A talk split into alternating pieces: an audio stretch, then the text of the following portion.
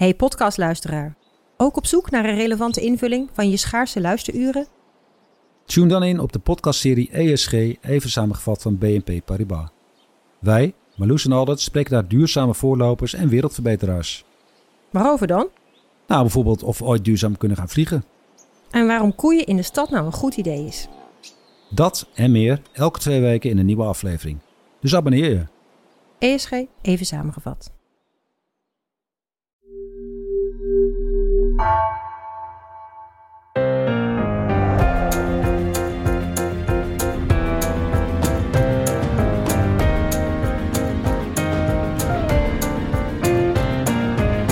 Dit is Haagse Zaken van NRC. Mijn naam is Guus Valk. Het is een strijd om vrijheid. Een strijd die gestreden wordt door Oekraïnse militairen. Een strijd waarbij iedere dag slachtoffers vallen in Oekraïne, ook burgers. Ook vandaag zijn daar weer berichten over uit Gerson. En uh, in die strijd zijn we geen deelnemer, maar we zijn ook geen toeschouwer. Je hoorde Kajsa Ollongren, de minister van Defensie, afgelopen dinsdag tijdens een Kamerdebat over die uitzichtloze oorlog in Oekraïne. Een oorlog die het tweede jaar ingaat. En los van de militaire situatie daar en wat er geopolitiek allemaal gebeurt, heeft die oorlog ook de Nederlandse politiek het afgelopen jaar echt heel erg beïnvloed. Nederland, dat was altijd het land dat zich terugtrok achter de dijken, dat aan zichzelf genoeg had. En kijk nu eens. Nederland staat vooraan als het om militaire en politieke steun aan Oekraïne gaat. En ja, zelfs voormalige pacifisten praten nu over de levering van Leopard tanks en F-16's. En die eensgezindheid over wat Nederland moet doen is enorm, bleek ook deze week in de Kamer. En daar gaan we het deze week over hebben. Hoe die oorlog de Nederlandse politieke verhoudingen heeft beïnvloed. Hebben de voorstanders van internationale samenwerking het nu definitief gewonnen van de isolationisten? En we bespreken ook hoe de Nederlandse positie in de wereld is veranderd. Kortom, wat zijn nou eigenlijk de politieke gevolgen van de oorlog voor Nederland? En dat bespreek ik met redacteur Buitenlandse Zaken en Defensie, Steven Derik. Welkom. Hallo. En met Stefan Alonso aan de andere kant. Steven en Stefan, onthoud het goed. Voormalig redacteur Buitenlandse Zaken en uh, sinds kort chef Buitenland. Dankjewel. Ja, jij hebt dus, uh, Stefan, uh, eigenlijk uh, bijzonderheid dat jij dus vanuit Den Haag en nu met de soort de geopolitieke blik naar deze oorlog kan kijken. Ja, en het gaat zelfs nog iets verder, want ik ben hiervoor ook Europa-correspondent geweest in, in Brussel jarenlang en ik heb ook in Polen gezeten. En dat zijn allemaal landen en instituties en organisaties die, waar het nu eigenlijk heel erg over gaat ook. En hoe heb jij dan zo'n afgelopen jaar beleefd, zo'n oorlogsjaar? Nou ja, heel intens. Om te beginnen, uh, mijn bovenburen zijn Oekraïens. En op een dag ging er een vlag uit het raam en uh, hoorde ik mijn bovenbuurvrouw alleen nog maar huilen. Dus dan komt het opeens heel dichtbij. Dan merk je opeens van, oh ja, er is daar echt iets aan de hand. Ik heb natuurlijk in de tijd dat ik in Polen zat veel vrienden gemaakt. Ik ken ook mensen in Oekraïne, daar maak ik me zorgen over. En nu als buitenlandchef ben ik voortdurend mensen daar naartoe aan het sturen. En dat vind ik ook uh, af en toe best wel. Ja, af en toe krijg ik daar wel een beetje slapeloze nachten van. Als er weer een, een collega van ons die kant op gaat. En dichtbij het front een verhaal aan het ophalen is. Dus je bent dat dossier niet alleen als journalistiek hè, fascinerend uh, project aan het beschouwen. Maar ook dus heeft het voor jou persoonlijke implicaties. Ja, zeker. zeker. Dit, dit is zo bijzonder, deze oorlog. En, en tegelijkertijd afgrijzelijk. Maar het is, het is zo bijzonder dat we dit nu meemaken in dit tijdsgewicht. Zo dichtbij. Ja, dat is iets wat niemand koud laat, denk ik. Steven, hoe heb jij het afgelopen jaar beleefd? Ja, als een zwart jaar in veel opzichten. Ik zat van 2014 tot 2020 in Rusland. En ik ben ook vaak in Oekraïne geweest om daar verslag te doen. Ik heb ook verslag gedaan van de oorlog, die toen eigenlijk natuurlijk al lang was begonnen. Hè? Want we hebben het nu over de invasie van 24 februari. Maar in feite is de oorlog natuurlijk begonnen in 2014. Mijn vriendin is Russisch. Ik heb vrienden, bekende familie. Mijn toenmalige fotograaf is inmiddels gevlucht met zijn twee zoons omdat hij bang is dat anders uh, zijn kinderen worden gemobiliseerd. Uh, dus ja, dit is een gespreksonderwerp dat elke dag bij ons uh, in Den Haag inmiddels over tafel gaat. En in hoeverre krijg jij ook nog het Russische perspectief mee? Want dat is iets wat wij Nederlanders zeg maar bijna niet meer meekrijgen. Je kunt RT ook al niet meer kijken of volgen. Um, nou, dat hoef je ook niet te kijken hoor. Nee, maar hoe krijg jij nog het Russische perspectief mee? Dat komt als vanzelf dus binnen bij jou. Ja, dat komt er binnen via uh, gewoon mijn schoonmoeder en via bekenden daar. Maar er zijn ook een heleboel andere manieren om dat Russische perspectief tot je te nemen. Want een groot deel van de oppositie is inmiddels gevlucht. Maar die gaan gewoon door met het maken van hun eigen programma's. En daar, uh, ja, als je wil weten wat er aan de hand is en je spreekt Russisch, dan is dat geen probleem. Dus eigenlijk voor gewone Russen zou het ook geen enkel probleem moeten zijn om precies te weten wat er aan de hand is. Dus als je ervoor kiest om niet naar propaganda te kijken, maar gewoon naar uh, het kanaal van uh, oppositieleider Alexei Navalny, dan weet je echt wel wat er aan de hand is. En dat kunnen ze ook nog steeds? Dat kunnen ze ook nog steeds, want die zijn nog steeds gewoon te bekijken. Er zijn geruchten over dat YouTube in Rusland binnenkort op zwart gaat, maar voorlopig heeft iedereen gewoon vrije toegang daartoe. Als we toch over die, even naar die oorlog zelf kijken hè, en naar het perspectief daar. Um, één jaar oorlog, maar je zei al, die oorlog is eigenlijk al veel langer uh, bezig. Wat kun je nu zeggen over de situatie nu? Waar, waar staan we nu in die oorlog? Ik heb zelf het gevoel heel erg afgelopen weken dat het steeds dichterbij komt. En dan niet uh, fysiek, maar meer gevoelsmatig. Dat het ja, bijna onontkoombaar is. De speeches worden heftiger, de, het nieuws wordt, wordt grimmiger. Uh, dat gevoel heb ik heel erg. Maar waar staan we in die oorlog? Ja, dat gevoel komt misschien een beetje voort uit het feit dat iedereen nu uh, een jaar terugkijkt. Hè? Dus ik denk dat nu een beetje de rekeningen worden opgemaakt. Uh, collega Michel Keres en ik hebben de minister van Defensie uh, Kajsa Ollongren geïnterviewd die we net hoorden. Daar hebben we ook de vraag aan voorgelegd van waar staan we nu en, en, en vooral ook de vraag hoe lang gaat het nog duren. En de communistische opinie van uh, alle veiligheidsdiensten in zowel binnen als buitenland is dat dit nog een hele langdurige oorlog kan gaan worden. Dus we gaan toe naar een padstelling voorlopig. Russen zijn begonnen met een, uh, met een voorjaarsoffensief op basis van de, uh, de, de, de, mankracht die ze hebben gemobiliseerd in afgelopen september. Dus de Russen hebben weer mensen. Ze hebben ongelooflijke verliezen geleden aan mensen en materieel. Maar ja, de bevolking is heel groot. Dus ze kunnen gewoon heel lang hiermee doorgaan. Je ziet dat de Russen nu uh, de Oekraïners een beetje aan het terugdringen zijn. Maar die vorderingen zijn zo marginaal dat dit ook waarschijnlijk weer gaat doodlopen. En daarna zullen we waarschijnlijk een fase zien dat Oekraïne weer het initiatief heeft. Maar aan het eind van het jaar ben ik bang, uh, uh, zitten we nog steeds in dezelfde situatie. Dus een soort van padstelling. Een padstelling waarbij de wereld steeds minder toeschouwer kan zijn. En het steeds meer ook deelnemer wordt. Zoals Olongren zelf zei.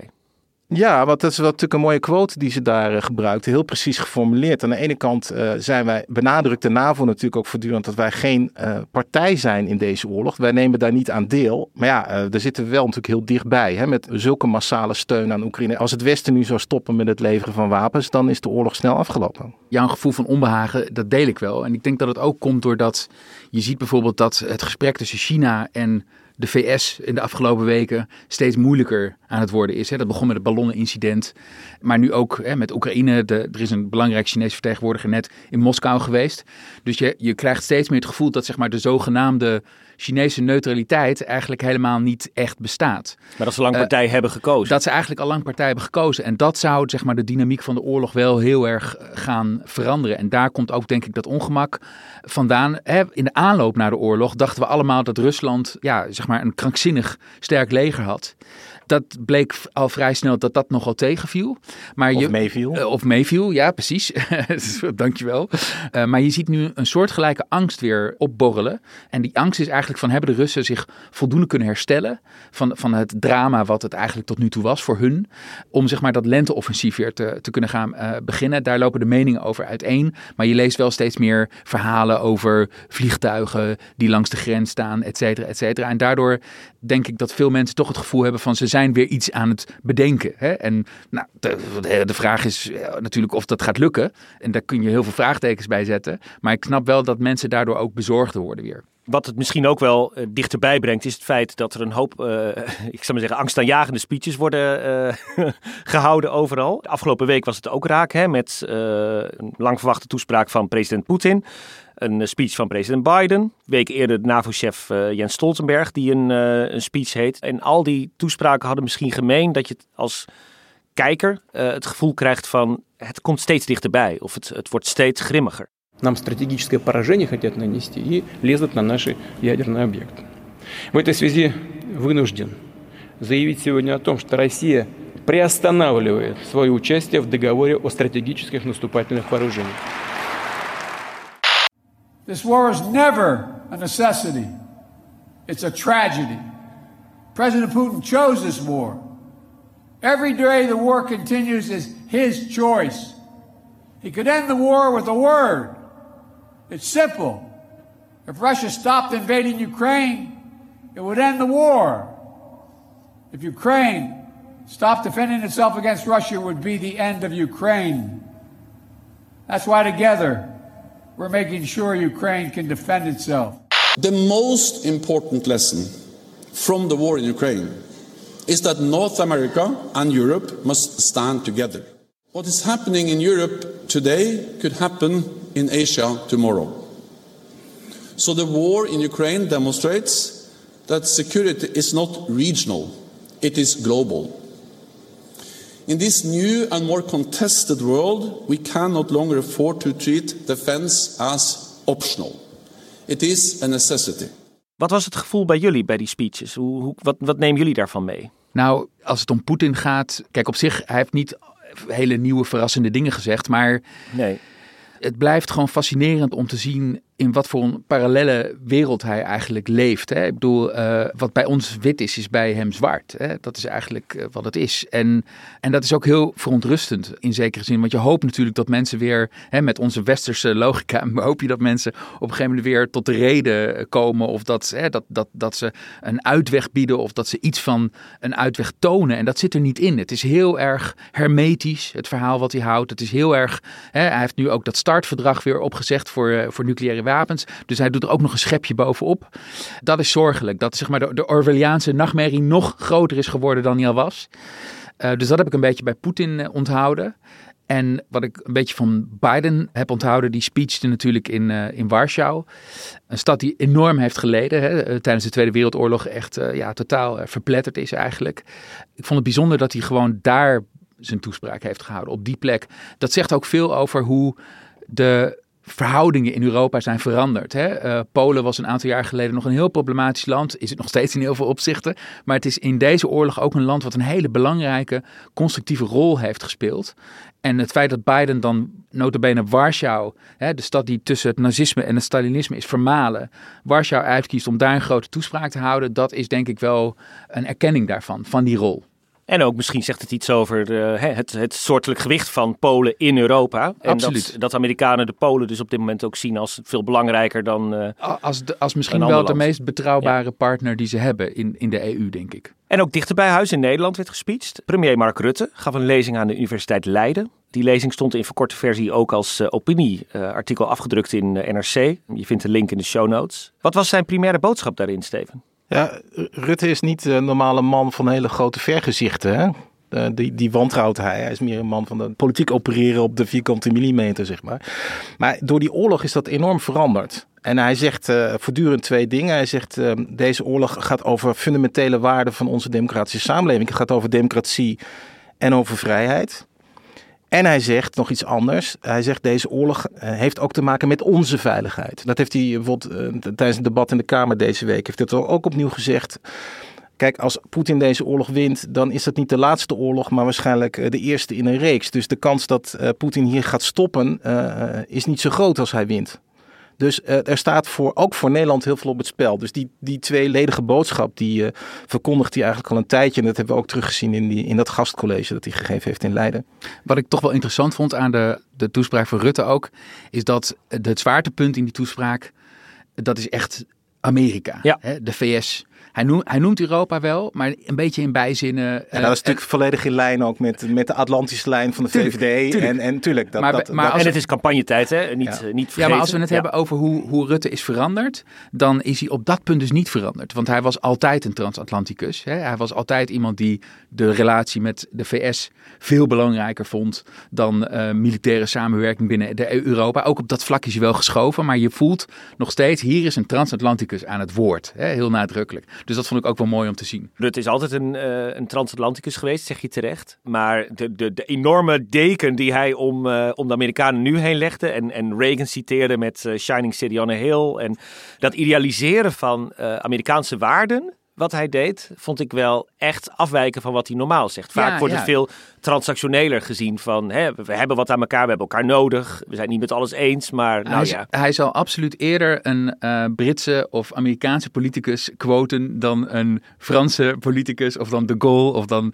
Duitse filosofen. Of, eh, Ja, goed, er is, er is nu ook gewoon een hele goede reden voor. Hè? Want uh, ja, je zei net transactionalisme. Ja, uh, kijk, als de VS nu zouden besluiten om Oekraïne niet meer te steunen, dan is de artillerie munitie gewoon over drie weken op punt. Ja. Dan gaat Oekraïne gewoon verliezen. En we weten dat in Amerika op dit moment, vooral in de Republikeinse partij, er wel degelijk stemmen opgaan dat het misschien wel genoeg is geweest. Dus ik denk dat die handreiking van Rutte naar Amerika, dat, ik bedoel, dat, dat wordt ook gelezen op de Amerikaanse ambassade hier in Wassenaar dat is, heeft wel echt een bedoeling. Dus dit, uh, als Amerika zich op de een of andere manier uh, terugtrekt, dan is de oorlog voor Oekraïne verloren. En dat zegt dus ook iets, misschien voor de angst die er in Nederland leeft, voor hè, een, een, eventuele Russische overwinning in Oekraïne. Jazeker, want als je kijkt naar de prestaties, want Stefan zei het al terecht, de prestaties van het Russische leger zijn abominabel werkelijk. Uh, slagen er echt niet in om een gecoördineerde operatie op te zetten uh, op het slagveld met samenwerking tussen verschillende legeronderdelen. Dat lukt ze echt voor geen meter.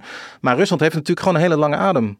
En dat zagen we ook in die speech die, uh, die Poetin heeft gegeven. De, zeg maar, de State of the Union tot de Duma en de federatieraad, dus de, de Russische Senaat. Dat hij eigenlijk uh, iedereen aan het voorbereiden is op een, op een soort van eeuwige oorlogstoestand. We hadden het heel veel over de economie, maar dat deed hij dan vooral ook om te laten merken van kijk, dit is het nieuwe normaal. We zijn nu in oorlog. Dat was dan allemaal niet onze schuld zogenaamd, ondanks de Russische invasie. Maar uh, dit is iets waar wij de komende jaren nog mee zullen moeten leven. En daar gaan wij de hele maatschappij naar inrichten. Ja, en dat is de vraag of wij dat ook bereid zijn om te doen. Hè? Dan zijn we in Europa bereid om daadwerkelijk uh, in onze buidel te gaan tasten? En is de VS op termijn bereid om nog drie jaar lang uh, honderden miljarden uh, dollars te besteden aan militaire steun voor Oekraïne? Dat is de, wel de vraag waar het nu om draait. Dit zou ik echt een assertieve houding willen noemen van Mark Rutte. Die houding is niet altijd zo geweest, toch, als het om Rusland gaat? Nee, zeker niet. Je kunt stellen dat Nederland altijd een, ja, een, een koopmanshouding heeft gehad uh, ten aanzien van Rusland. De koning dronk bier met Poetin en ja. we hadden Gergiev en we hadden uh, de Hermitage in Amsterdam. En uh, we waren eigenlijk best wel dik met Rusland. En daar zaten gewoon vaak gewoon toch commerciële motieven achter. Daar zaten vaak ook strategische motieven achter. Want ja, we konden nu helemaal gewoon goedkoop gas kopen van de Russen. Dit is jarenlang de filosofie geweest. Hè? De filosofie van uh, uh, ja, zoveel mogelijk handel. En het verhaal wat het dan een beetje bij werd uh, verteld was steeds van ja, dat doen we. We moeten Rusland omarmen, want als we dat maar genoeg doen, dan gaat het land vanzelf wel veranderen. Hè? Dat, dat was altijd een beetje de, de filosofie hierachter. Of tenminste, het, het, niet de filosofie, maar een beetje het goedkeurende praatje erbij, wat je erbij kreeg. Ik hoor en, een beetje Qatar en de mensenrechten nou hierin ja, terug. Dat, maar dat is wel een beetje wat het is. Dat is een beetje de eeuwige discussie. Hè? Van moet je zeg maar uh, regimes die niet helemaal door de beugel kunnen, moet je die juist heel erg dicht tegen de borst aandrukken of moet je die heel erg streng gaan toespreken? Dat is ook echt een oprecht dilemma, weet je wel. Maar in dit geval van, van Rusland zie je gewoon duidelijk dat, dat jarenlang, hè, we hebben zoveel door de vingers gezien. Er zijn zoveel misdaden gepleegd door Poetin, al decennia lang. En we wilden het eigenlijk niet zien. En de grootste misdaad is natuurlijk in onze optiek dan misschien wel de MH17 geweest. En nou ja, daar kan Steven veel meer over vertellen nog. Maar zelfs daarna zag je niet echt een fundamentele koerswijziging. Het werd allemaal wat minder prettig met Rusland.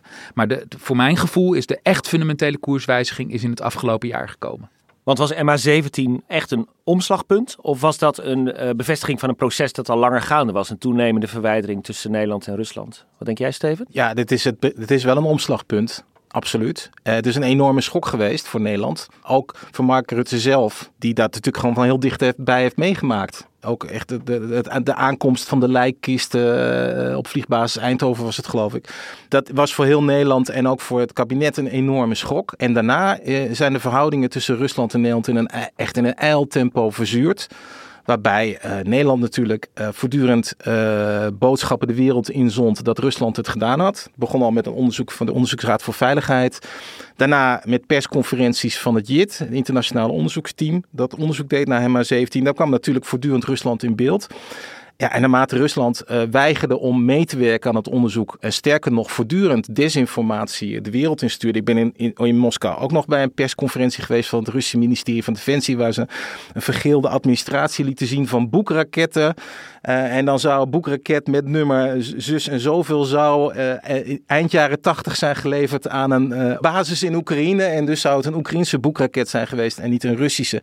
Ja, later is ook gebleken dat dat een vervalsing was. Hè? Dus het Openbaar Ministerie in Nederland heeft het had uitgezocht. En dat was gewoon allemaal niet waar, zoals, zoals, zoals heel vaak. Nou, dat heeft in Nederland ontzettend veel kwaad bloed gezet. Er zijn ook een aantal spionageaffaires geweest. Misschien kan je nog herinneren dat er spionnen werden opgepakt bij de organisatie tegen chemische wapens. De OPCW, OPCW, OPCW in Den Haag. Nou, dan is het normaal is het gebruik dat die mensen met stille trom uh, op het vliegtuig worden gezet. En uh, te, te, verstaan gegeven wordt van kom niet meer terug. Maar nu werd er een enorme persconferentie opgetuigd met uh, destijds de hoofd van de MIVD, de Militaire Inlichtingendienst onder Eigelsheim. En nu, nu de hoogste militair in Nederland. Waarin ze allemaal details naar buiten brachten. Ja, het was natuurlijk een totale vernedering van Rusland wat daar gebeurde ja, ik, de laatste jaren dat ik in Moskou zit, dan vertelden ze gewoon op het ministerie van Buitenlandse Zaken. Zei, kijk Steven, je moet het ongeveer zo zien. De grote vijand is de VS. Dan hebben we het Verenigd Koninkrijk. En dan komen jullie wel zo ongeveer. dus, dus dat waren de verhoudingen al voor de oorlog. Nou is Nederland in deze oorlog al vrij gauw in een soort van kopgroep komen te zitten van Haviken, zal ik maar even zeggen. He, landen die vinden dat, dat Oekraïne uh, riant en ruim militair gesteund moet worden. Heeft uh, die achtergrond met MH17 daar misschien ook mee te maken? Ja, heeft er absoluut mee te maken. Ik denk dat uh, de, alle, al, al onze uh, rozige, rozige voorstellingen over dat we zo'n fantastische handelsrelatie hadden met Rusland en dat Peter de Grote nog schepen heeft gebouwd op de VOC-werf in Amsterdam en zo. Dat, uh, al die gezelligheid is natuurlijk totaal verdampt. MH17 heeft ons duidelijk gemaakt dat die oorlog in Oekraïne ook ons aangaat. Dat dat dus helemaal niet zo ver van Nederland is. En daardoor heeft denk ik Nederland een soort van uh, denkproces doorgemaakt. Of een soort van psychologische schok ervaren die andere landen pas na de invasie hebben gemaakt. Maar goed, ik, ik ben het helemaal met je eens hoor. Maar tegelijkertijd, ook na MH17 bleef het gas gewoon stromen hè, vanuit ja. Rusland. Hè. Dus Nord Stream is nooit in gevaar geweest in die tijd of zo. Kijk, MH17 is natuurlijk een enorm tragische gebeurtenis. Op die manier kon Nederland ook natuurlijk gewoon zeggen van... het is een tragische gebeurtenis uh, waar we graag van willen dat Rusland daar verantwoording voor aflegt. Uh, maar tegelijkertijd willen we handelsrelaties. Hè. Dus het werd gezien als een zeg maar geïsoleerd incident. Ik haat het woord incident hier, maar je begrijpt wat ik bedoel. En dat kon na de, het begin van de Oekraïne-oorlog kon dat niet meer. Hè? Want de Oekraïne-oorlog is opeens een oorlog die... Het gaat niet om iets wat toevallig gebeurd is. En op het hè, wrong time, wrong place, wrong... Hè? Nee, dit is echt een, een vrij fundamenteel iets wat gaande is, wat ons aangaat. Hè? Het gaat opeens over de veiligheid van Europa, over onze veiligheid. En dat is denk ik wel fundamenteel anders dan, dan hoe er destijds op MH17 is gereageerd. Zit hier niet ook een internationale golf in? Want ik zat zelf in die jaren in de Verenigde Staten. Al in de Obama-jaren, maar zeker daarna met Trump is dat land heel erg naar binnen gekeerd geraakt. Heel isolationistisch geworden. Hetzelfde zou je misschien van het Verenigd Koninkrijk kunnen zeggen. Hè? Onder Johnson uh, en daarvoor eigenlijk natuurlijk al uh, met de Brexit is dat land ook bijzonder naar binnen gekeerd geraakt. Nederland misschien ook wel een klein beetje in die jaren. Terwijl nu er een soort van wake-up call is overal. En, en ze snappen van, oh ja, wacht even. We zijn niet alleen maar een eiland in de grote boze wereld. We moeten ook daadwerkelijk iets vinden van wat er in uh, bijvoorbeeld Oekraïne gebeurt. Dus die golf van ja, uh, isolationisme naar misschien wel interventionisme... is niet alleen maar iets typisch Nederlands misschien, maar is ook iets internationaals. Ja, nou ja, interventionisme klinkt een beetje alsof we daar uh, troepen naartoe gaan sturen. Dat doen we ook weer niet. Ja, het is een wat groot woord. Uh, het is maar een wat groot woord, maar ik, ik, snap zeker wat je bedoelt. Uh, en, en het is ook absoluut waar dat hè, ik denk dat hè, je ziet ook gewoon op het gebied van defensie, buitenlandse zaken. Hè, het, waren, toch altijd een beetje de sluitposten van de begroting. Nou, die discussie is wel echt veranderd. Maar ik weet trouwens even ja. tussendoor dat toen jij redacteur buitenlandse zaken werd, dat je er ook wel eens over mopperde. Van, van nou, ja. niemand in Den Haag vindt buitenlandse zaken belangrijk. Nee, nee, nee, maar dat is ook gewoon zo. Ik bedoel, de diplomatie was gewoon uh, iets wat uh, rijke meneren deden. En, en, en achteraf salonnetjes met sigaren en zo. Het, het, het, was een beetje een belachelijk iets, zeg maar. Ja. En nu, nu wordt wel begrepen inmiddels dat diplomatie echt, ja, echt wel ontzettend belangrijk is. En, en je, je, hebt al die contacten, die moet je warm houden de hele tijd. Daar moet je in investeren. Dat kost geld, weet je wel. Dat is, ja, is heel vervelend, maar het moet wel gebeuren. En dat geldt natuurlijk ook voor defensie. Dus bedoel, ja, defensie, je bent enorme dingen aan het optuigen die je misschien nooit gaat gebruiken hè, als je een beetje geluk Hè, als een soort verzekeringspolis. Maar je moet, je, je, moet die verzekeringspolis wel hebben. Ja, dat is gewoon heel vervelend, maar dat is gewoon zo. Dus dat, dat is veranderd. En tegelijkertijd vind ik nog steeds, als ik een beetje terugkijk naar het afgelopen jaar, zag je nog steeds hoe moeilijk Nederland dit vindt. Weet je wel, dat het echt... Eh, ik, Waar merk je dat aan? Nou, ik, we hadden bijvoorbeeld in juni vorig jaar hadden we een interview met Hoekstra. Dat ging dan over de vraag of uh, Oekraïne het EU-lidmaatschap uh, moest worden voorgehouden of niet. En dat ging echt met de handrem op. Hè? Ik bedoel, dat vond hij heel moeilijk. En, en op, toen we het op een gegeven moment met hem hadden ook over de, ja, hoe moet de oorlog dan aflopen en zo, had hij toch over van, ja, elke oorlog eindigt aan de onderhandelingstafel. Dus dat was nog een, echt een beetje de inzet op dat moment van, hè, we zullen uiteindelijk toch moeten gaan praten, et cetera, et cetera. Terwijl als je Rutte en Hoekstra nu hoort, zeggen ze gewoon keihard. Oekraïne moet winnen. Weet je wel, dat is gewoon totaal veranderd. Maar dat heeft wel even geduurd, zelfs na het begin van de oorlog in Oekraïne. Waar zat dan die draai van Rutte en Hoekstra? Op welk moment het afgelopen jaar is die knop omgezet? Het is moeilijk misschien om een heel specifiek moment aan te wijzen. Maar ik denk, hè, op een gegeven moment zag je dat uh, Hoekstra ook bijvoorbeeld naar Irpin ging. Hè. Uh, het is een wijk vlakbij Kiev waar vreselijke dingen zijn gebeurd. En gebouwen zijn vernield. Standrechtelijke executies. Dingen die, die gewoon je eigenlijk voor onmogelijk houdt in uh, eh, 2022. Maar goed, ze zijn gebeurd. En toen zag je wel dat, hè, als je hem dan op, op tv zag. Dan zag je wel dat, dat hier stond wel echt een man die gewoon eigenlijk niet kon geloven wat hij aan het zien was.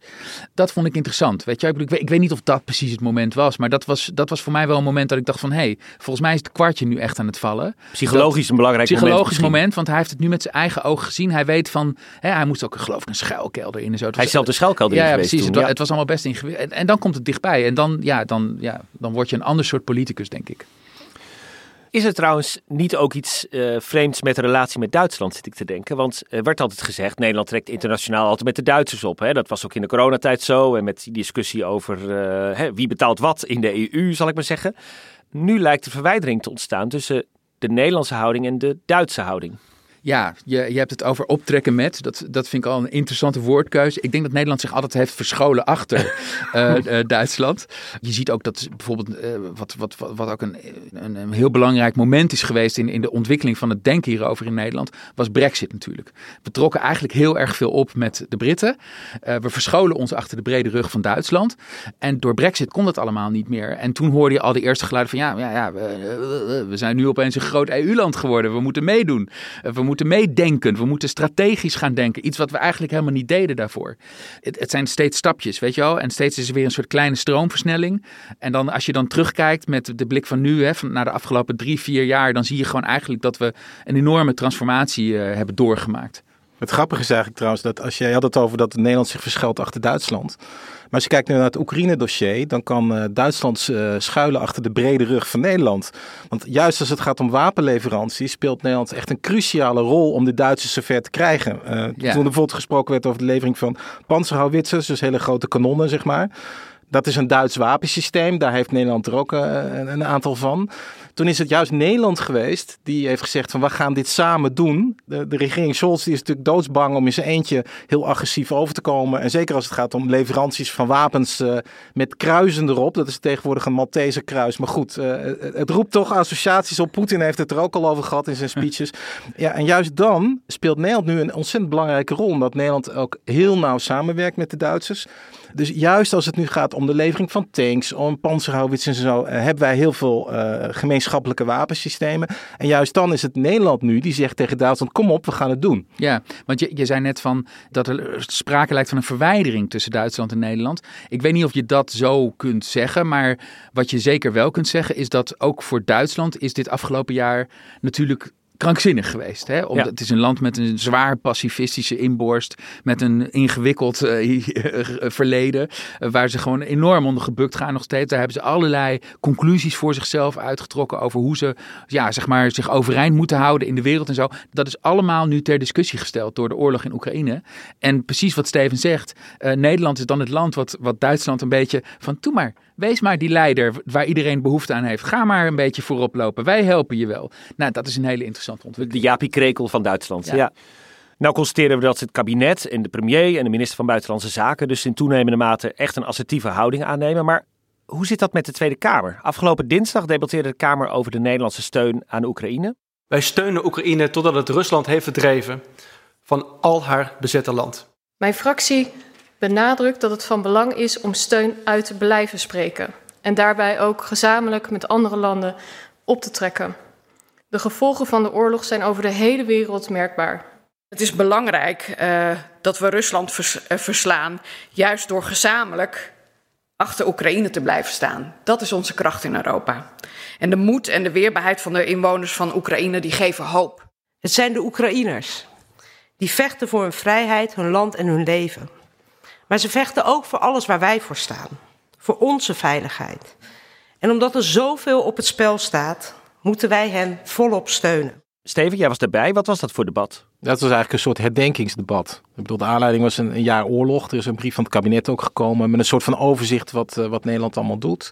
En ik, ik denk dat iedereen in de Kamer voelde echt uh, ook de noodzaak om, uh, om het er gewoon over te hebben.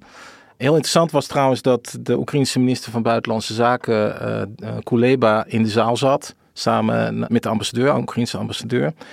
Misschien heeft dat te maken met de mogelijke levering van F-16's. Ik denk dat daar op de achtergrond gesprekken over worden gevoerd. Maar het debat zelf was gewoon bedoeld om te markeren van uh, deze verschrikkelijke gebeurtenis is een jaar geleden gebeurd.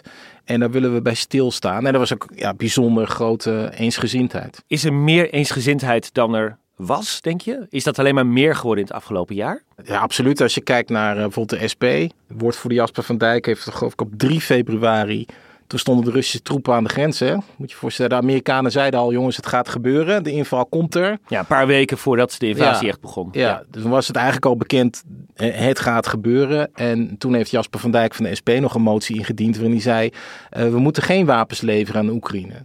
En ja, op het moment dat die invasie eenmaal een feit was, is hij natuurlijk ook tot het inzicht gekomen dat dat standpunt niet langer houdbaar is. Hij heeft, geloof ik, in de loop van het jaar opgeroepen tot openheid over de wapenleveranties van Nederland vertelt lang niet altijd wat we leveren. Sterker nog, dat houden we eigenlijk bijna allemaal geheim, behalve de dingen die wel naar buiten komen. Dus ja, de, je ziet dus dat zelfs echt een partij van het gebroken geweertje, uh, de SP, ja, tot andere inzichten is gekomen. Gedraaid is misschien een beetje flauw om te zeggen. Tekenend voor die nieuwe houding van de SP en van Jasper van Dijk was denk ik een debatje dat tijdens dit Kamerdebat plaatsvond tussen Van Dijk dus en Sjoerd Sjoerdsma van D66. Want die dacht meteen, aha, hier is wat aan het schuiven. Die bevroeg van Dijk naar uh, mogelijke steun zelfs voor het leveren van Leopard-tanks aan Oekraïne. Even luisteren. Ik had ook nog een vraag, omdat de SP heeft zich in het begin van het conflict zeer duidelijk tegen wapenleveranties gekeerd. Maar de vraag is nu toch wel, wat vindt de SP-fractie nu van de levering van de Leopard-tanks waar Nederland aan deelneemt? We hebben dat in verschillende debatten al besproken. Toen zei de heer Van Dijk telkens, nou ja, ik ga me daarop beraden, ik ga me daarop bezinnen. Nou, uh, niemand heeft daar gelukkig op gewacht, maar ik ben uiteindelijk toch wel benieuwd naar wat het standpunt van de SP uiteindelijk is geworden. Heer Van Dijk. Ja, voorzitter, terechte vraag. We hebben namelijk een intens discussie over al die wapenleveringen. Het begon ooit met helmen en scherfvesten. En inmiddels hebben we het over tanks en mogelijk zelfs F-16's. Dus dat verdient wel een discussie. Ik vind het eerlijk gezegd nogal onbezonnen om direct te zeggen... alle wapens uh, mogen nu per definitie naar Oekraïne uh, gestuurd worden. Wat ik eerlijk gezegd bij u wel eens uh, zie. Volgens mij moet je daar heel zorgvuldig over debatteren. Dat zie ik ook bij de Duitsers bijvoorbeeld, zeer terecht. En uiteindelijk neem je standpunt in. En meneer Schutzma hebben wij gezegd, wij gaan daar niet voor liggen. Wij gaan niet voor die wapenleveringen aan Oekraïne liggen. Dit is toch wel een opmerkelijke draai. We moeten toch even bedenken waar de SP vandaan komt. Hè? Ze zijn niet alleen ooit tegen wapenleveranties aan Oekraïne geweest. Maar het is de anti-imperialistische partij, de anti-NAVO-partij, anti-Amerika. Dus dit is wel een forse draai. Ja, je kunt het ook horen aan Jasper van Dijk. Een zeer ervaren Kamerlid met een groot zelfvertrouwen die heel soepel debatteert. Hij stond hier echt een beetje te, te, te bibberen achter de katheder toen hij het moest zeggen. Dus, dus hij wil nog wel uh, nog een grondige discussie over, over F-16's bijvoorbeeld. Maar uh, ja, goed, in feite geeft hij hiermee toe dat, dat die keuze is natuurlijk gewoon gemaakt. En dat denkproces is bij de SP ook uh, inmiddels afgesloten. maar je ziet aan zijn reactie dus dat zijn achterban vindt dit niet leuk, hè? Die vinden het niet leuk dat ze voor die wapenleveranties... Nee, maar kijk, SP is natuurlijk altijd tegen wapens. Er wordt ook vaak wapentuigen genoemd. Hè? Dus uh, dat is meestal het woord dat wordt gebruikt. Er wordt vaak gesproken over wapenhandel. Dan denken we altijd aan uh, Kalashnikovs naar derde wereldlanden en zo. Dus dat, dat zijn een beetje de categorieën waarin de SP denkt zij zijn nu bezig te ontdekken dat we in een tijdsgevricht zitten. waarin wij dus niet alleen meer uh, 40% meer in onze defensie moeten gaan uitgeven. maar dat wij ook bijvoorbeeld gewoon moeten gaan nadenken over hoe wij die wapenindustrie in Europa weer op poten zetten. Omdat er gewoon volstrekt uh, onvoldoende capaciteit is om wapens te produceren. Wat we nu bijvoorbeeld over Leopard tanks. Uh, er is gewoon op dit moment geen productielijn voor die Leopard tanks. Want jarenlang heeft, heeft, niemand die dingen besteld. Dus die worden nog een beetje gerepareerd en een beetje gereviseerd. En, en, en af en toe wordt er een update gedaan. Dat kost ook heel veel geld natuurlijk. Maar goed, de, de, de, dus het feit dat dat er helemaal niet meer bestaat. En dat geeft eigenlijk aan dat die wapenindustrie eigenlijk ehm, volkomen op zijn gat ligt. En weer op poten moet worden gezet. En dat gaat echt totaal in tegen het gedachtegoed van de SP. Maar eigenlijk vroeger natuurlijk ook van GroenLinks. Die overigens ook in dit dossier een heel stevige positie innemen. Ja, en, de, en, deze trend zie je dus ook bijvoorbeeld in Duitsland heel duidelijk. Ik geloof dat het uh, de minister van Buitenlandse Zaken Baerbock was die op de recente veiligheidsconferentie in München nog eens een keer uitlegde hoe zij van mening was veranderd. Hè. Omdat zij natuurlijk traditiegetrouw altijd tegen geweld was en tegen oorlog, et cetera, et cetera. Ze sloot af met de woorden dat het mogelijk is om te leren hè, van mening te veranderen. En dat was een, vooral ook naar Poetin gericht.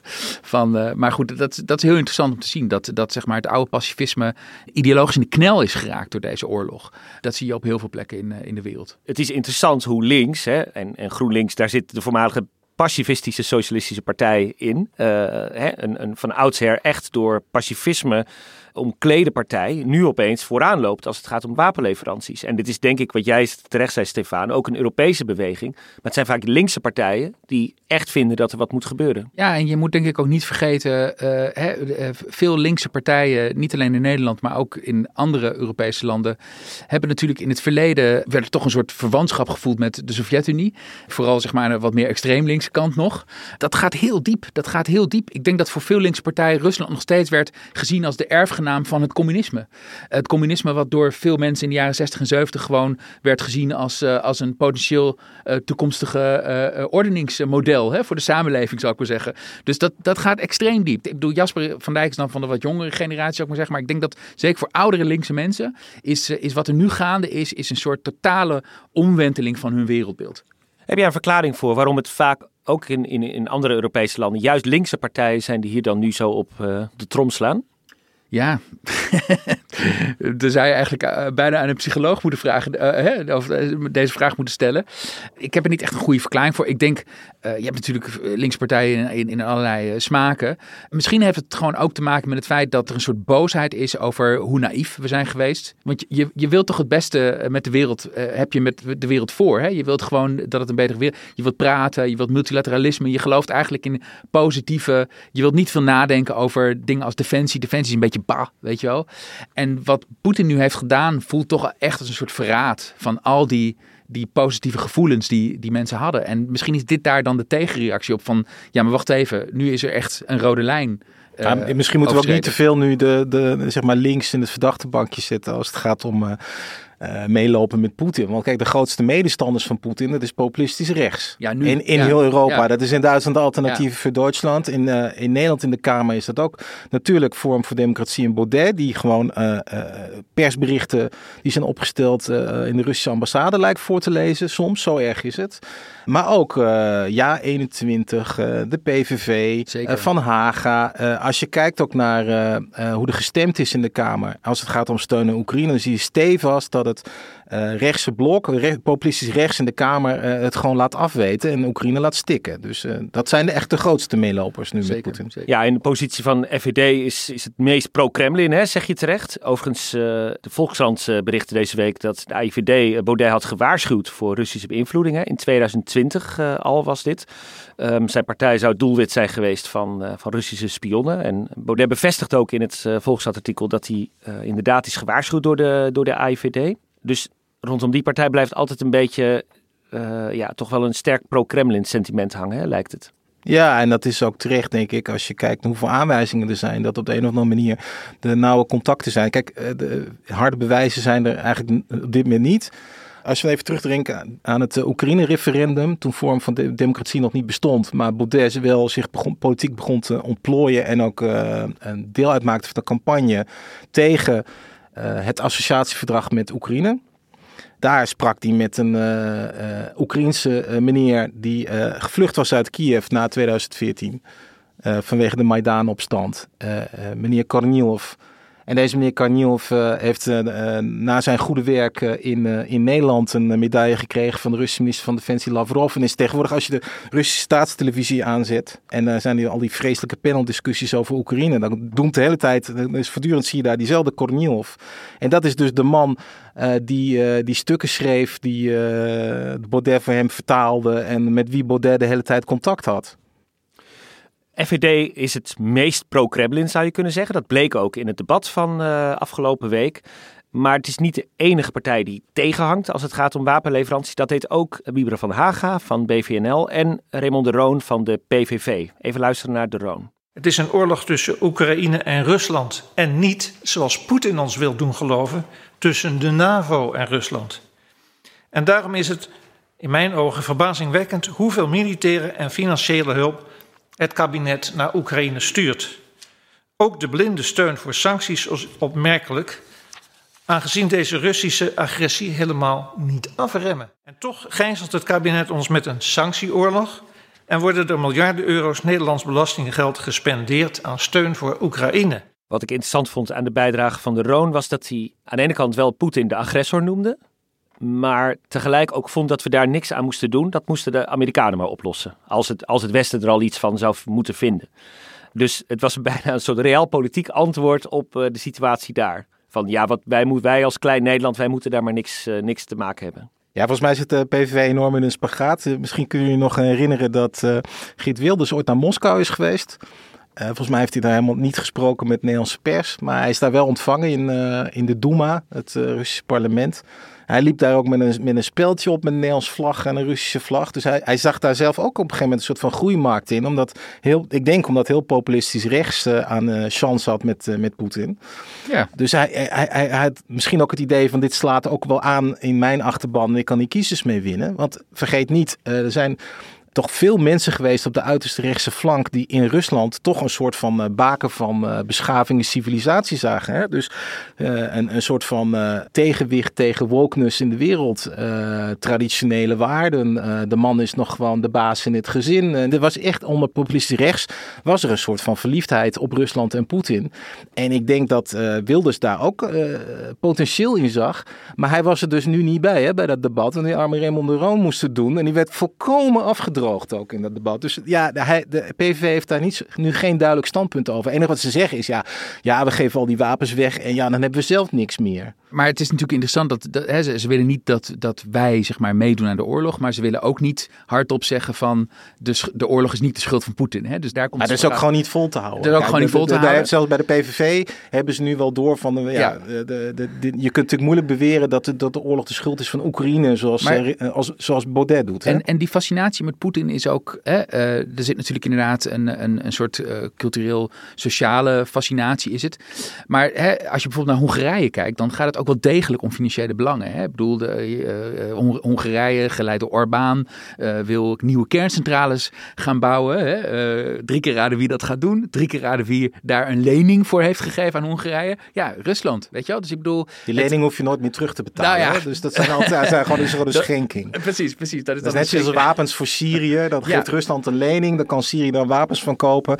En dat wordt nooit meer ja. afbetaald. Dus. Maar goed, je ziet ook in dat soort situaties zie je gewoon dat Rusland gewoon dus ook dat spel van invloed proberen te krijgen in Europa gewoon slim speelt. Hè? En uh, dat is moeilijker geworden nu, maar niet onmogelijk. Hè? Orbán is nu nog steeds degene die dwars ligt bij het vergroten van sanctiepakketten zoals ze op dit moment willen doen bijvoorbeeld. En hij ligt dwars. Hij ligt weer dwars voor de zoveelste keer. Terug naar de Kamer. Als je naar de coalitiepartijen kijkt, de vier, hè, VVD, CDA, D66, ChristenUnie. En naar buiten toe is het allemaal eensgezindheid. Ze zijn allemaal voor wapenleveranties. Ze zijn allemaal voor een uh, assertieve houding in, uh, in die oorlog. En toch hoor je wel degelijk accentverschillen. Um, hoorde jij dat ook, kleine, kleine verschillen toch, Steven, in, de, in, die, in ja, hoe de coalitiepartijen ernaar kijken? Ja, je, kunt, je ziet heel duidelijk dat uh, de, de rechtsbuiten, uh, of de linksbuiten, hoe je het ook wil zien, uh, in, als het gaat om levering van wapens, is uh, Sjoerd Sjoerdsma van D66. Iemand die daar voortdurend op hamert, op sancties op een hardere opstelling ten opzichte van Rusland. Trouwens, niet alleen Rusland, maar ook andere, laten we zeggen, schurkenstaten zoals Iran of China hij neemt daar het meest principiële en harde standpunt in. Ook denk ik vanuit ook echt ideële uh, overwegingen. Ik bedoel, hij, het heeft ook echt te maken met mensenrechten uh, en met, uh, met principes.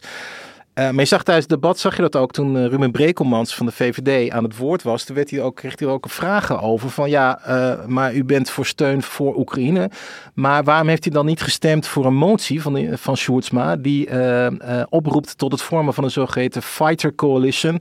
Dus een soort van samenwerkingsverband tussen verschillende landen om zo snel mogelijk westerse gevechtsvliegtuigen te leveren. Ja, en dan zag je dat Brekelmans daar ook niet meteen een antwoord op had en zich een beetje verschuilde achter, nou ach ja, ik ik was het eens met wat de regering daarover zegt. Ja, en de regering zegt daarover, ja, Nederland is daartoe bereid, maar we zien nog allemaal beren op de weg en moeilijk, moeilijk. En ja, de, de waarheid daarachter is, de VS zijn nog niet akkoord. Viel me ook op bij de houding van Don Seder van de ChristenUnie, de kleinste coalitiepartij, die ook echt wat steun beleed aan het leveren van wapens, maar daar heel veel morele vragen eigenlijk bij had. Van, stellen we ons wel genoeg de vraag wat dit doet op langere termijn, uh, wat de humanitaire gevolgen zijn van een oorlog die maar voortgaat. Het moet niet iets vanzelfsprekend zijn, oorlog, uh, zei hij nog. Dus hij zette een soort van accentjes de hele tijd, uh, waarbij hij toch ja, als het ware al een klein beetje in twijfel trok of dit eigenlijk wel het goede pad is wat we bewandelden, zonder dat echt in twijfel te trekken. Ja, ik denk voor de ChristenUnie is het natuurlijk ook vanuit uh, hun eigen achtergrond, laat zich een beetje de, de verlichte, uh, gereformeerde wereld, waarin ook zeg maar, die vredesbeweging ook best wel een grote rol speelt, is dit natuurlijk ook niet iets wat, wat zij uh, graag doen. Dus dat is niet een partij die praat in wapens. Het is een partij die heel graag praat over uh, over vredesinitiatieven, over dialoog. Uh, vaak ook een soort van, uh, ik geloof dat, dat Ceder dit nu, nu ook weer deed, een soort van persoonlijk verhaal over verbindenissen tussen mensen enzovoort enzovoort. Dus ja, zeg maar dat, dat pacifisme zit daar ook in. De christelijke vredesbeweging hoor je daarin door. Wat, wat levert Nederland nu eigenlijk al aan Oekraïne? Nou, Nederland heeft voor een miljard aan spullen geleverd. Waaronder uh, zeer serieus wapentuig, als we het nu even zo mogen noemen. Dus ook uh, panzerhouwitsers. Het zijn uh, zeer zware en zeer moderne wapens. We hebben Patriot luchtverdedigingsraketten geleverd. Dat is ook topcategorie. We hebben ontzettend veel spullen geleverd waar we nooit iets over horen. Ik was op een werkbezoek met uh, bij het Korps Mariniers op de hei, het Leus de Hei bij Amersfoort. En daar werd ook heel hard geklaagd door militairen. Van ja, we hebben eh, de, de werving loopt nog altijd heel slecht. we kunnen niet genoeg mensen aantrekken. Het is natuurlijk heel vervelend voor mensen als zij nu bij het Korps Mariniers komen. En, en er zijn geen spullen, want die hebben we aan Oekraïne gegeven. Dus als je daarnaar kijkt, het gaat echt om allerlei dingen. Ik mag niet alles vertellen, want ik had beloofd dat ik een beetje zeg maar, een operationeel geheim geheim zou houden. Ah, ah. Maar, je mag het wel hoor. Uh, nee, het gaat, het gaat bijvoorbeeld gaat gewoon echt om munitie. Het gaat gewoon echt om, om echt hele basale dingen die nu op grote schaal naar Oekraïne gaan. En het gaat nu over het leveren van tanks, maar we hebben toch helemaal geen tanks? Hoe zit dat nou? Nee, maar uh, Nederland heeft 18 tanks in bruikleen of geleased van de Duitsers. Dus er is een, een Nederlandse tankeenheid samen met de Duitsers. Uh, maar Nederland kan natuurlijk wel tanks kopen. Nederland heeft uh, T-72 tanks gekocht, ik geloof in Tsjechië. En die uh, worden geleverd aan Oekraïne, wat heel handig is, want daar hebben ze hetzelfde spul. Nederland gaat samen met Duitsland en Denemarken 100 Leopard 1 tanks kopen. Dat is een, een, nou ja, een oudere versie van die Leopard 2 tanks waar de discussie nu over gaat. Die stonden nog bij de Duitse industrie, dus die worden gekocht, gereviseerd en die zullen ook uh, naar Oekraïne gaan. Dus Nederland loopt ook heel erg voorop bij het vinden van slimme oplossingen om toch dat geld uh, te besteden als wij zelf de spullen niet hebben. Zit in dat hele eh, leveren van wapens en dat steeds ietsje heftiger maken, zit daar niet ook een beetje kikkers in, in heet water effect in van er werd altijd gezegd van, uh, nou, dit is een rode lijn voor Poetin. Hè? Als, we, als we hem verder provoceren, dan zijn de rapen gaar. En dan werd er weer een net iets zwaarder wapen geleverd. En dan bleek dat weer geen rode lijn te zijn. En zo gaat het steeds maar verder, lijkt het wel. Zo wordt de temperatuur natuurlijk wel steeds heter. Ja, zo kun je dat zeggen. Aan de andere kant, als we zeg maar uh, aan de lopende band eh, gehoor zouden geven en ons zouden laten intimideren door allerlei nucleaire dreigementen, et cetera, ja, dan valt er eigenlijk niet meer echt goed te leven in dit deel van de wereld. Dus er zit even niks anders op. Weet je wel, dat is een hele vervelende boodschap. En natuurlijk maken mensen zich daar zorgen over. Maar ja, ik, ik zie op dit moment ook niet echt een andere weg of zo. Weet je, de diplomatieke weg lijkt toch redelijk dood te lopen op dit moment. Um, Bovendien, eh, die rode lijn van Poetin is er helemaal niet. Hè? Dat hebben we gewoon het afgelopen jaar gezien. Ja, ja. Ik bedoel, uh, er is verschillende malen gezegd jullie gaan te ver. En als jullie doorgaan met deze wapenleveranties, dan maken jullie jezelf een doelwit. Dus dan zou Rusland misschien die wapentransporten kunnen gaan aanvallen. Maar dit is gewoon allemaal niet gebeurd. Dus Rusland durft dat niet. Hoe realistisch is het trouwens dat Nederland echt F-16's gaat leveren? Want de Amerikanen willen dat niet, want die zien daar dus wel degelijk een uh, gevaar voor escalatie in. Gaat dit eigenlijk wel gebeuren of blijft dit een soort theoretische exercitie? Nou, kijk, het toeval wil dat wij uh, relatief veel van die dingen hebben. Want uh, Nederland is bijna klaar met de invoering van een nieuw gevechtsvliegtuig, de F-35 of de JSF. Daardoor eh, komen er eh, eh, tot eind 2024 komen er gewoon 40 van die dingen komen op de markt. Ehm, Nederland had ook al, heeft eigenlijk al afspraken gemaakt over de verkoop daarvan. Een aantal daarvan die zouden al zijn verkocht. Dat waren lesvliegtuigen die in de VS stonden. Die verkoop is opgeschort op de een of andere manier. Die vliegtuigen zijn naar Europa gehaald waar ze nu worden onderhouden. En ik heb ook gevraagd aan Defensie, is dat omdat we die F-16's uh, dan vervolgens aan Oekraïne willen geven. Dat, zeggen ze, dat ontkennen ze bij hoog en laag. Maar goed, we hebben er 40. Uh, zijn oud, maar ze vliegen nog wel. Dus Nederland kan echt iets fundamenteels doen. En dat is, maakt ook waarom deze discussie Nederland zo speelt. Omdat wij gewoon die dingen nu in de aanbieding hebben. Dat gesprek loopt nu. Ik denk dat het niet toevallig was dat Kuleba bij dat debat zat. Dat hij, uh, dat, ik denk dat daar gesprekken, ik weet eigenlijk wel zeker, daar worden nu gesprekken over gevoerd. Maar dat gaat alleen gebeuren als andere landen ook meedoen. Er zijn heel veel landen in Europa die ook F-16's hebben. En bijna al die landen zijn ook bezig met een overgang naar andere vliegtuigen. Dus dat komt op de markt. Maar ja, dat, het hangt toch van de VS af. Want kijk, Nederland en andere landen moeten gewoon toestemming hebben voordat dat kan. Want het gaat nog steeds om, om gevoelige militaire technologie. En dat moet, de VS moet daar gewoon eerst ja tegen zeggen. Ja, kijk, en die, die angst voor escalatie is natuurlijk ook niet helemaal uit de lucht gegrepen. Want uh, we hadden een tijdje geleden hadden we die uh, raketfragmenten die in, uh, in Polen terecht waren gekomen. Waar ook een aantal Polen bij zijn omgekomen. En je zag meteen dat, dat er, ja, ik wil het geen paniek noemen, maar er was wel meteen een gevoel van wat betekent dit? Hè? Als dingen uh, ja, zeg maar aan de verkeerde kant van de grens terechtkomen. En het hele ding is natuurlijk wel dat naarmate je zeg maar zwaardere wapens gaat geven aan Oekraïne en ook uh, ja, allerlei uh, gevechtsvliegtuigen en zo, dan is de kans dat ze zeg maar, hè, want het, hè, volgens mij kun je wel zeggen dat tot nu toe Oekraïne steeds de wapens kreeg waarmee ze ver konden schieten, maar niet Rusland in. Hè? Even maar dat hebben ze wel al gedaan, verschillende. Nou ja, ze, ze hebben operaties uitgevoerd met, uh, uh, volgens mij hebben ze nog niet echt uh, met raketten nou, er zijn, er ja. Zijn, ja, dat is wel degelijk. Zijn er doelen in Rusland Er zijn zelfs zware Russische bommenwerpers op vliegbasis ja, opgeblazen. Met die, Waarschijnlijk met, met drones. Soort, met lange afstandsdrones. Dus ja, ja, ja. Maar dus het is niet denkbeeldig dat, dat er ook F-16's die ooit door Nederland zijn geleverd, bijvoorbeeld opeens vliegen boven Russisch grondgebied. Nou en dan dat... hebben we wel een probleem. Nou ja, daar kun je afspraken over maken. Kijk, en verder denk ik eigenlijk, ik, ik merk dat ik wat, er wat harder in zit dan Stefan. Kijk, die rode lijn is natuurlijk al overschreden door Oekraïne. Want Oekraïne heeft al doelen in Rusland aangevallen. Oekraïne heeft zelfs de, de, de Krimbrug, de brug bij Kerch naar de Krim, het prestigeproject van Vladimir Poetin, is gewoon aangevallen en is gewoon opgeblazen. Ja, toen heeft Poetin gereageerd met massale luchtaanvallen op Oekraïne. Maar uh, ja, dat is al aan de hand. Ja, maar goed, de kans op ongelukken ook diplomatieke ongelukken, maar ook zeg maar hè, militaire ongeluk wordt natuurlijk wel groter naarmate je zwaardere wapens die kant op stuurt. Dat is denk ik wel zo. Tot nu toe heeft Poetin inderdaad die incidenten of die aanvallen nog niet aangegrepen om te zeggen van nou, nu druk ik op de rode knop. En ik denk niet dat hij dat zal gaan doen, maar eigenlijk geven we hem wel steeds meer argumenten om dat wel te gaan doen. Als we bijvoorbeeld ook F-16 gaan leveren. Ik bedoel, ja, dat is, ik, denk, ik denk dat die, die kans op ongelukken wel groter wordt. Nu is het leveren van materieel dat Nederland al heeft één ding. Maar uh, hoe zit het eigenlijk met het investeren in defensie in Nederland? Is defensie niet langer een sluitpost op de begroting, denk je? Nee, absoluut niet meer. Dat is totaal veranderd. Hè? Ik bedoel, er is al uh, met aantreden van het kabinet is al besloten om extra te gaan investeren in defensie. Eigenlijk voor het eerst in lange tijd dat er echt substantiële bedragen uh, bij zijn gekomen. Dat had natuurlijk al te maken met de oplopende spanning rond Oekraïne. En uh, na de invasie is dat opgeplust. En wij geven gewoon 40% meer aan defensie uit ieder jaar. 5 miljard structureel. En dat betekent ook dat wij in 2024 gaan voldoen aan de NAVO-norm van 2% van het uh, bruto nationaal product. Dat je moet uitgeven aan defensie volgens de afspraken. Maar wat niemand deed. Hè?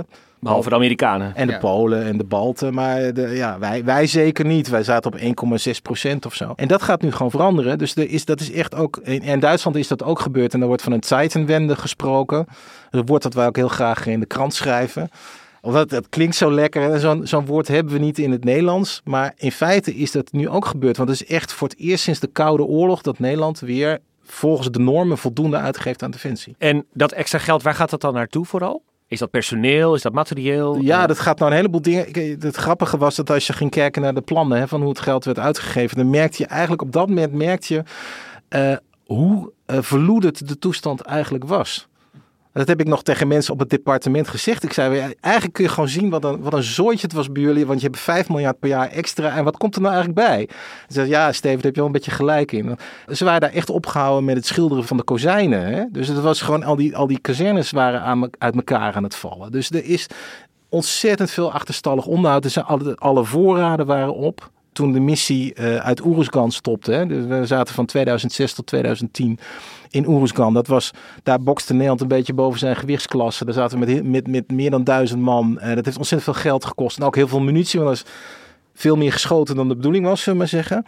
En het idee bij Defensie was eigenlijk na 2010, nu kunnen we een soort van reset doen en een beetje op kracht te komen en een beetje herstellen. En toen kwam er nog een bezuinigingsronde overheen van het kabinet Rutte 1. Ja, dat heeft er echt toe geleid dat er een totale afbraak heeft plaatsgevonden bij Defensie. Dus veel van wat er nu gebeurt is gewoon een soort van uh, achterstallig onderhoud. Ja, en dit is trouwens ook iets wat Rutte in zijn, uh, in zijn opiniestuk deze week uh, min of meer toegaf, hè, eigenlijk. Want hij heeft het letterlijk over de naoorlogse periode waarin Europa op een koopje kon schuilen onder de Amerikaanse veiligheidsparaplu. Dat was het inderdaad. Dat, dat is Nederland. Ja. Dat is Nederland. Het was een koopje. Het is gewoon een beetje ja, uitvretersgedrag, zeg maar. Ja, absoluut. Hè, je, je besteedt je veiligheid uit aan iemand anders en die laat je ervoor betalen. En dat is nu ja, echt wel veranderd wat ik zo interessant vind aan die defensieuitgaven, er is heel lang, uh, voor mijn gevoel dan tenminste, naar buiten toe altijd gezegd van nee, nee, maar die, die ouderwetse oorlogen, die bestaan niet meer. In de toekomst gaat het over cyberwar, dus we moeten hackers in dienst nemen, maar we hoeven helemaal niet meer dat zware materieel te hebben. Het gaat over robots, het gaat over drones, het gaat over slim oorlogsvoeren, technologie. ehm. en nu breekt er de, de grootste naoorlogse uh, oorlog op Europees grondgebied uit. En het blijkt gewoon de Eerste Wereldoorlog te zijn. Met loopgraven en bommen en granaten en, uh, en, en al die ellende. Dus het, is, het lijkt wel een soort van teruggegooid worden in de tijd. De oorlog blijkt toch gewoon weer staal op staal. Staal. Hè? Ja. Staal op staal, zeggen de militairen. Ja. Ja, dat is nu aan de hand. Ja, maar is het, ik, ik, misschien een vraag voor, aan jou, Steven. Want is dat wel echt zo? Want ik vraag me toch af. Hè, wij zien natuurlijk het staal. Maar we zien natuurlijk niet de enorme inlichtingenoperatie boven Oekraïne. Hè? Dus de, wat er allemaal met satellieten wordt gedaan en zo. Ik bedoel, dat die Oekraïners vaak raakschieten, dat heeft een reden. Weet je wel? Dat is niet omdat ze heel goed kunnen richten met een tank toevallig. Dat heeft te maken, ze hebben, ze hebben een geweldige informatiepositie dankzij de steun van de Amerikanen en de Britten. Het is wel degelijk ook een digitale oorlog, denk ik. Een cyberoorlog. Uh, alleen je ziet, dat zie je gewoon wat minder. Ja, absoluut. Kijk, het komt ook een beetje omdat militairen altijd bezig zijn met de, met de vorige oorlog. Hè? Wordt altijd de lessons learned van het vorige conflict. En als het gaat om cyber, het was ook heel erg in de mode omdat het relatief goedkoop is natuurlijk. Dus Nederland is bijvoorbeeld heel goed hè, in cyber. Als je kijkt naar de, de omdat IVD, het goedkoop is. De IVD en de MIVD, die behoren tot de absolute topklasse als het gaat om uh, cyberverdediging en ook om het hacken van de Russen. Ja, dat is iets waar Nederland makkelijk in kan uitblinken, want uh, uh, het is relatief goedkoop. Die cyberoorlog is natuurlijk nog steeds uh, aan de gang, die zien we veel minder. Maar ook die vergelijking met de Eerste Wereldoorlog, die gaan eigenlijk die gaan voor een deel wel op natuurlijk. Dat ben ik wel met je eens, maar voor een deel ook totaal niet. Want het feit dat die Oekraïners voortdurend raak schieten, dat komt en door Amerikaanse inlichtingen, uh, waar Stefan over sprak. Uh, gewoon real-time bijna doelinformatie uh, over waar Russen zich bevinden. Uh, maar het komt ook omdat ze gewoon hele kleine drones kopen die je gewoon zeg maar bij Amazon uh, online kunt bestellen en waar je een cameraatje onder hangt, zodat je kunt zien waar die Russische soldaten lopen. En de Oekraïners zijn heel vindingrijk, die hangen dan ook allerlei granaten aan en die drone, drones worden steeds groter en dat wordt een heel belangrijk, is een heel belangrijk wapensysteem geworden. Dus het is ook een soort van combinatie van Eerste Wereldoorlog-achtige toestanden met de goedkope technologie en de, de technologische doorbraken van deze tijd. Is tekenend voor de veranderende sfeer in Nederland niet ook dat uh, bijvoorbeeld het CDA nu in campagnetijd opeens pleit voor een dienstplicht van een jaar? Ja, ze hebben natuurlijk echt een heel mooi CDA-partijpunt. Die heiminaar dienstplicht, die, uh, die bespeur ik al jaren bij allerlei mensen. Ik heb nog zelf in dienst gezeten, voor jullie hier aan tafel. Jij was sergeant, toch? Ja, voormalig dienstplichtig sergeant Dirks ja. mag je nu zeggen tegen mij. Nee, nee. Uh, ja, maar dat was helemaal aan het einde. Dus ja, uh, dat was ook wel duidelijk dat dat uh, op zijn einde liep. En dat het ook geen houdbaar systeem meer was na de Koude Oorlog. Dus het was echt licht voorkomen voor de hand. Het is afgeschaft. En bij Defensie is er ook helemaal niemand die daar nu voor geporteerd is. Want ze zeggen ja, het was natuurlijk allemaal hartstikke mooi. Maar die jongens waren natuurlijk allemaal niet erg gemotiveerd. Dus Defensie is bezig met het vrijwillige dienjaar. Dat is eigenlijk dienstplicht naar het Scandinavische model. Waar mensen gewoon een jaar vrijwillig kunnen proeven aan de krijgsmacht. En dat is nu lijkt een groot succes te worden, want er zijn al iets van 125 aanmeldingen. Dus de eerste lichting zit al vol, daarna willen ze dat gaan uitbouwen. En volgens Defensie is dat de manier. En Defensie is bezig met uh, gevechtsrobots. Steven is, ja, uh, is ja. uh, onlangs daar langs geweest. In, in Litouwen was dat echt? Ja, in Litouwen. Ja. ja. En daar zie je ook dat, kijk, die, die gevechtsrobots die werken met artificial intelligence. En daar zie je ook gewoon dat Nederland houdt van dit soort hoogtechnologische oplossingen. Dat heeft te maken met personeelstekort, maar het heeft ook te maken met ja, toch het gebrek aan bereidheid om een offer te brengen, namelijk je eigen leven. en politici vinden dat ook terecht heel erg moeilijk om daarmee om te gaan. Hè wanneer je jongens zeg maar een oorlog instuurt, dat is ook een hele zware, moeilijke beslissing. En dan zijn gevechtsrobots natuurlijk een, een mooie oplossing daarvoor. Alleen de vraag is, als je ziet wat er nu allemaal in Oekraïne gebeurt, of je het daarmee gaat redden. Hè? Dat is een beetje de vraag. Ja, nou ja, het personeelstekort is een van de grootste problemen op dit moment waar Defensie mee kampt. Want er is nu weer geld, maar er zijn nog steeds geen mensen. Ja. En dat is gewoon een gigantisch probleem. Als ik nou even kijk, even uitzoomen naar de wereld. Hè. Hoe heeft uh, deze oorlog de internationale verhoudingen veranderd en ook de rol van Nederland in de wereld? Ja, enorm. Ik bedoel, uh, wat je eigenlijk ziet is dat, uh, ja, je, je kunt denk ik wel stellen dat de EU uh, meer naar elkaar toe is gegroeid. Maar dat we ook hebben gezien dat uh, lang niet iedereen in de wereld uh, ons narratief deelt. Hè? Ik bedoel, er zijn heel veel landen in de wereld die hebben zoiets van... ja, nu maken jullie ook eens een keer mee dat het oorlog is. En ja, sorry, maar het is niet onze oorlog en zoek het maar uit. Rusland is natuurlijk ook heel actief, hè, diplomatiek over de hele wereld. ja, met wisselend succes. In dat opzicht is, is deze oorlog ook een, een wake-up call. Dat we eigenlijk nu veel scherper zien dat, zeg maar, autocratische regimes wel degelijk ook impact uh, hebben in de rest van de wereld. Hè. De Chinezen zijn heel erg actief in Afrika. De Russen zijn dat heel erg. Uh, wij worden er juist uitgegooid. Hè. De Fransen zijn net uit Mali gegooid. De VN is steeds minder welkom in ja, westelijk Afrika. Dus in dat opzicht is dit ook een wake-up call van niet, niet iedereen deelt onze kijk op hoe de wereldorde zou moeten zijn. Hoe kijk jij er naar, Steven, ook met je defensieachtergrond? Nee, het is natuurlijk een wake-up call geweest als het gaat om hoeveel geld we aan defensie moeten uitgeven. En wat je ook ziet is dat het leidt tot een soort van stroomversnelling in processen die al enigszins begonnen waren. Bijvoorbeeld samenwerking tussen landen als het gaat om uh, defensie. Als je bijvoorbeeld nu uh, kijkt naar die, de tanks die naar Oekraïne moeten, die Leopard tanks dan uh, dat klinkt al vrij eenvoudig. Hè? De, Leopard 2 tank, daar zijn allerlei uh, verschillende types van. En allerlei landen hebben andere versies daarvan. Dus dat is eigenlijk een enorm probleem om dan een beetje een consistente voorraad spullen te komen die naar Oekraïne kan. Want het is natuurlijk heel erg onhandig als één Leopard dan weer andere onderdelen in moeten dan in de andere. Dus je ziet dat uh, dit begint te leiden tot meer samenwerking. Want landen zijn nu bezig met uh, te kijken van wat kunnen we aan Oekraïne geven. Landen gaan ook nu in een soort van versneld tempo samenwerken bij de aanschaf van materieel. landen gaan ook soms hele legers in elkaar schuiven. Ik heb zelf een stuk geschreven over integratie van de Nederlandse landmacht met de Duitse landmacht. Die hebben eigenlijk al een document ondertekend dat de 13e brigade uit Oorschot onderdeel wordt van een Duitse divisie. Daarmee zijn de drie Nederlandse uh, brigades, landmachtbrigades, zijn nu allemaal onderdeel van een Duitse divisie. En hebben Nederland en Duitsland hebben zeg maar één landmacht. Er zijn nog wat onderdelen die daar niet, nog niet bij horen. Maar in feite uh, zijn, die, zijn die twee landmachten zijn gefuseerd. En dat doen ze mede omdat ze het hoofd moeten bieden aan een veel grotere dreiging.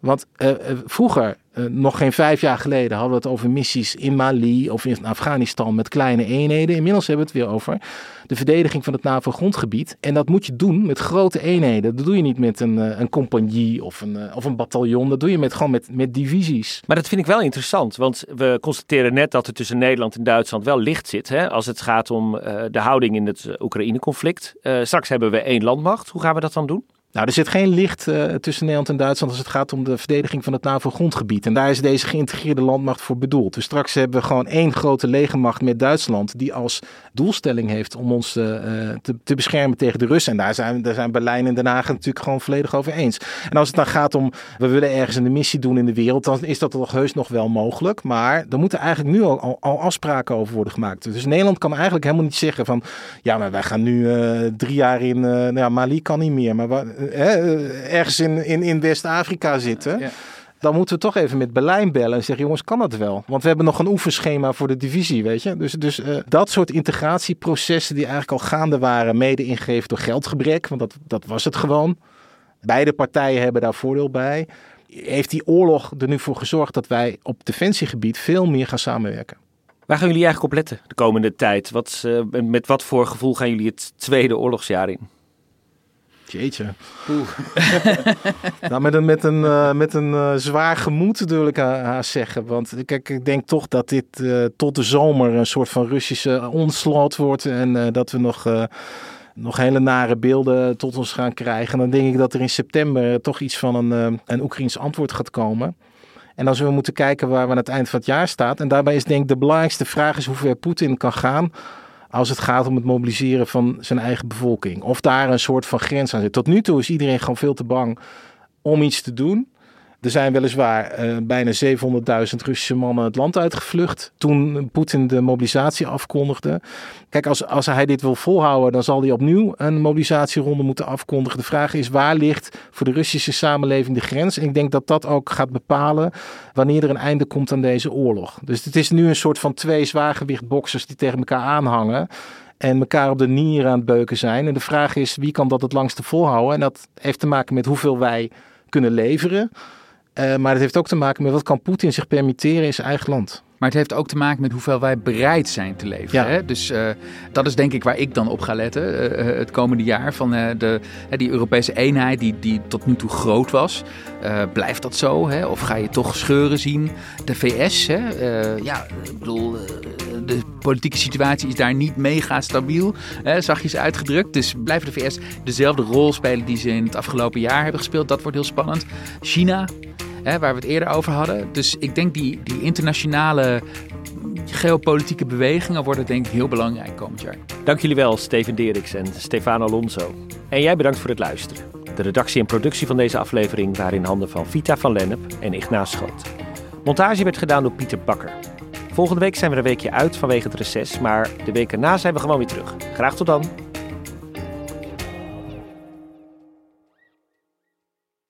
Technologie lijkt tegenwoordig het antwoord op iedere uitdaging. Bij PwC zien we dit anders. Als we de potentie van technologie willen benutten, kunnen we niet zonder een menselijk perspectief. Human-led, tech-powered noemen we dat. Ga naar pwc.nl.